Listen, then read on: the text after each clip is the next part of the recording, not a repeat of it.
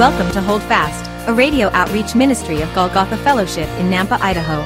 Join us as Pastor Marty teaches us verse by verse, chapter by chapter, book by book, through the Word of God. To listen to any of these messages in their entirety or to find out more about our fellowship, please visit golgotha fellowship dot org. Let's listen in to today's message, and may the Lord richly bless you. What have I to ask beside? Out his tender mercy, who through life has been my guide, and lead me his divinest comfort, through my faith in him to dwell, for I know. That family, they probably tried their best with this man, this young man. They probably tried to do everything they can, but you know, do you know, let me ask you guys a question, and I want some response on this. Do you know evil is tricky? Do you know? Do you know? I mean, ask Eve, right? Evil is tricky. You know, the devil will often bribe you with something innocent at first, you know, like a like Halloween, like a movie, like whatever, something little to draw you in. And then what does he do? He lies you and tells you, you can handle that. You can handle that one drink. You can handle that hit off that bong. You can handle whatever it is. Just the one time. You can handle it. You're the one. You're the one who can handle it. He'll lie to you. He'll whisper in your ears, go ahead. He says, you know, you'll be fine. And he'll often use our flesh to lure us in, some desire we might have, or proclivity to a certain sin or temptation. And that's what he'll use. He'll use our own pride to draw us in. And then he'll lie to us. Go ahead, he says. Go ahead. Go ahead. You can handle it. And before we know it, though, we're bound. We are the ones in chains to our sin. And we don't even realize how we got there. And while Christians may not be able to be possessed, we can certainly be oppressed by what we approve of in our lives. And we begin then to hate our actions. If you've ever been there, you know, you begin to loathe yourself, you begin to hate yourself, and you don't feel like you can do anything for God, and you're just miserable. Because that's what the enemy does. He lies to you, he tells you it's okay, he tricks you into the sin, and then what's he do? He bombards you with shame and guilt and tells you you're worthless and God doesn't love you. That's the trick of the enemy. And if that's the first time you've ever heard that, well, praise God, now you know. That's what he does. He tricks you into sin, and then he makes you feel horrible for doing it. But you need to know something. The creator of the universe loves you. He loves you so much that he became a man, Emmanuel, and he died for you. So don't believe the lies of the enemy that you're not good at. Well, here's the thing. None of us are good enough, and that's okay. But don't let the enemy tell you that you're worthless and that God doesn't want anything to do with you. That's contrary to the scripture. Your king, your God, your creator loves you. He so loved you that he sent his only begotten son. He so loved you that he bled and died on a cross and took your sins for you. So don't believe the enemy when he tells you you're worthless. Stop it. Stop believing the lies of the enemy.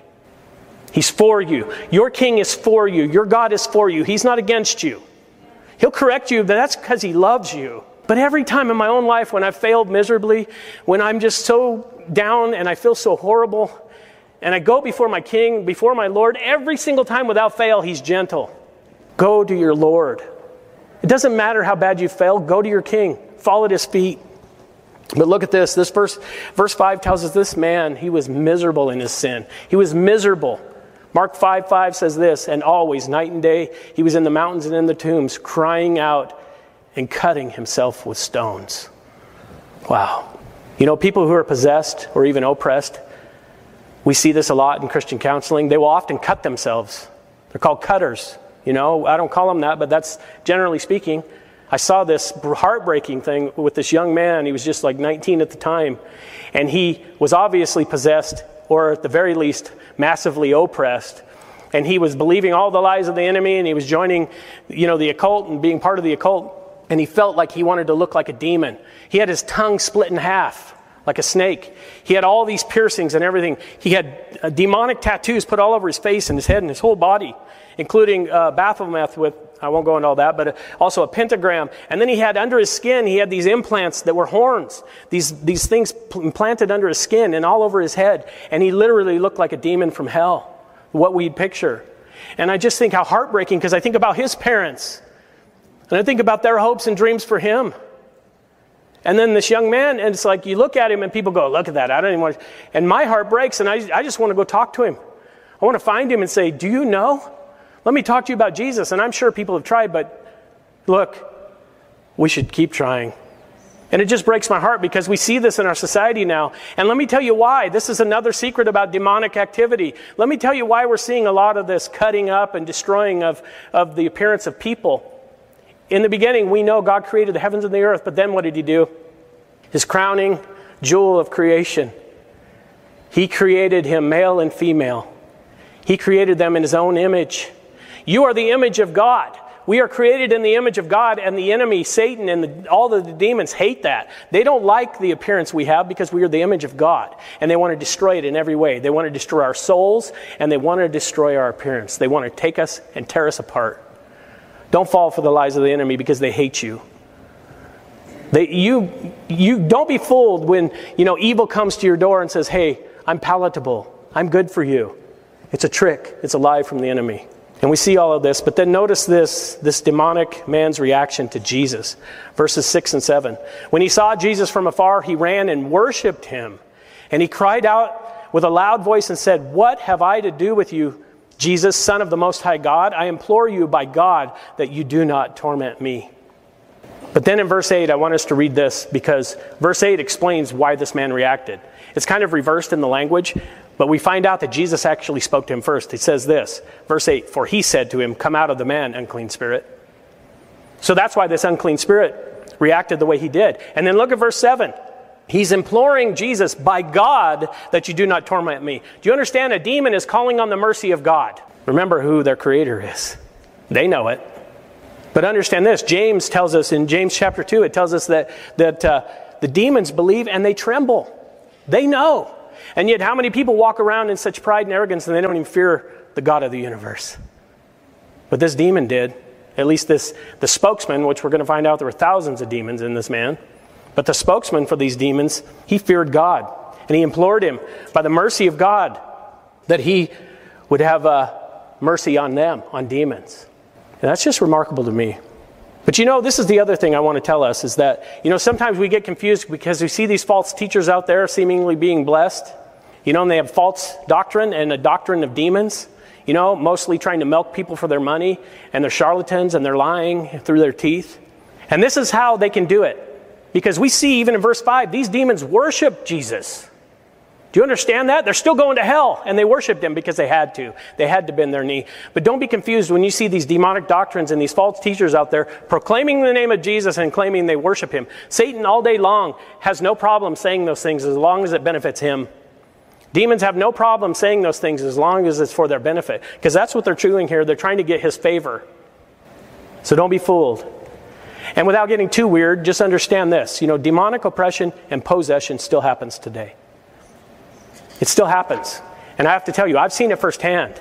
And it's no joke. And I'm going to tell you another thing. When you see true demonic possession, you know it. I've seen so many fake things. Okay? And you usually can discern those too. But I've seen the real thing. And when you see it, it's not pretty. And when you see it, it doesn't look good. It doesn't sound good. It doesn't smell good. It's evil. It's horrible. It's wicked. But it still happens today. But I also want to give a warning. Because there's two camps we should never be a part of. We shouldn't be part of the camp that sees the demon behind every rock and we're so infatuated with it, we concentrate on it too much. That's one camp we should never be part of. Don't focus on demonic activity, focus on your king. As those things come up, you know, we call on Jesus to help us. But then don't also ignore it and say they don't exist.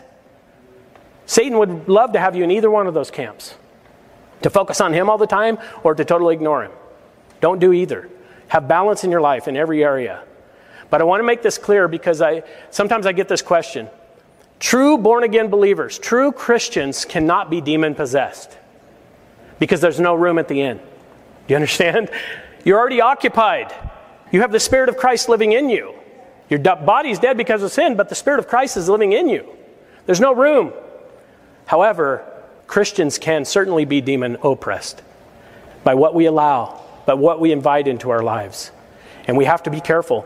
We have to be careful that we don't give the enemy a foothold or a stronghold through our own bitterness or through our own pride or through whatever sin we struggle with. It's often said, you know, that we need to have small lists with God in the sense that be quick to repent. We're all going to fail at times, but be quick to repent. Don't let the enemy have a foothold. Don't let him have a stronghold in your life. Guard your faith. But then look at this in verse nine, because Jesus is going to show us some of his authority building up to something else. Verse nine, then he asked him, what is your name? And he answered, saying, my name is Legion, for we are many. Wow. Now some claim this is the demons trying to get tough with Jesus. Well, we're Legion, we're many, so don't mess with us. That's nonsense. This demon had to tell Jesus because Jesus said, what is your name? Understand, he's their creator. They know this. They're not trying to get tough with their creator. Could you imagine? It's like us. I've often said, you've heard this example. You know, the, the Milky Way galaxy is one hundred forty million light years across or whatever it is. That means at one hundred eighty-six thousand miles per second, light would take one hundred forty million years to go across the Milky Way galaxy.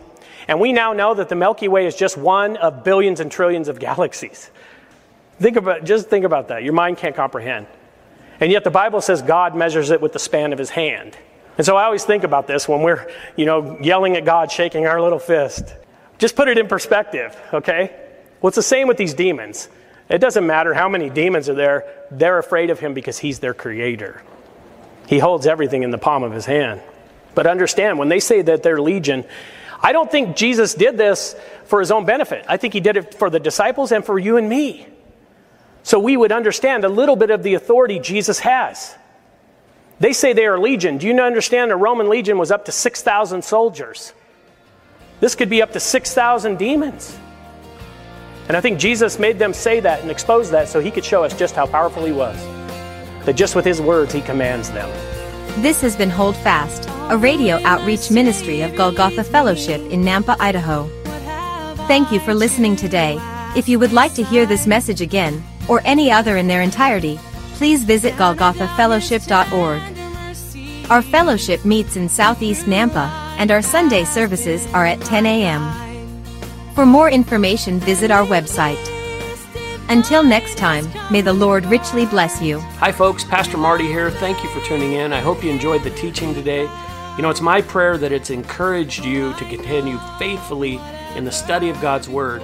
I think it's so crucially important that these days the body of Christ stay in, grounded and anchored in the Word of God, as the world around us is sinking in the waves of false doctrine and the opinions of men. If you are seeking a church family, a church home, and you live in the Southeast Nampa area, I want to personally invite you. Our Sunday services are at ten a.m. and we currently meet at East Valley Middle School. That's right off Greenhurst and Happy Valley. If you want to find out more, if you have any questions, you need directions, you want to catch up on a message, or if you have a prayer request, just go to our website, golgotha fellowship dot org.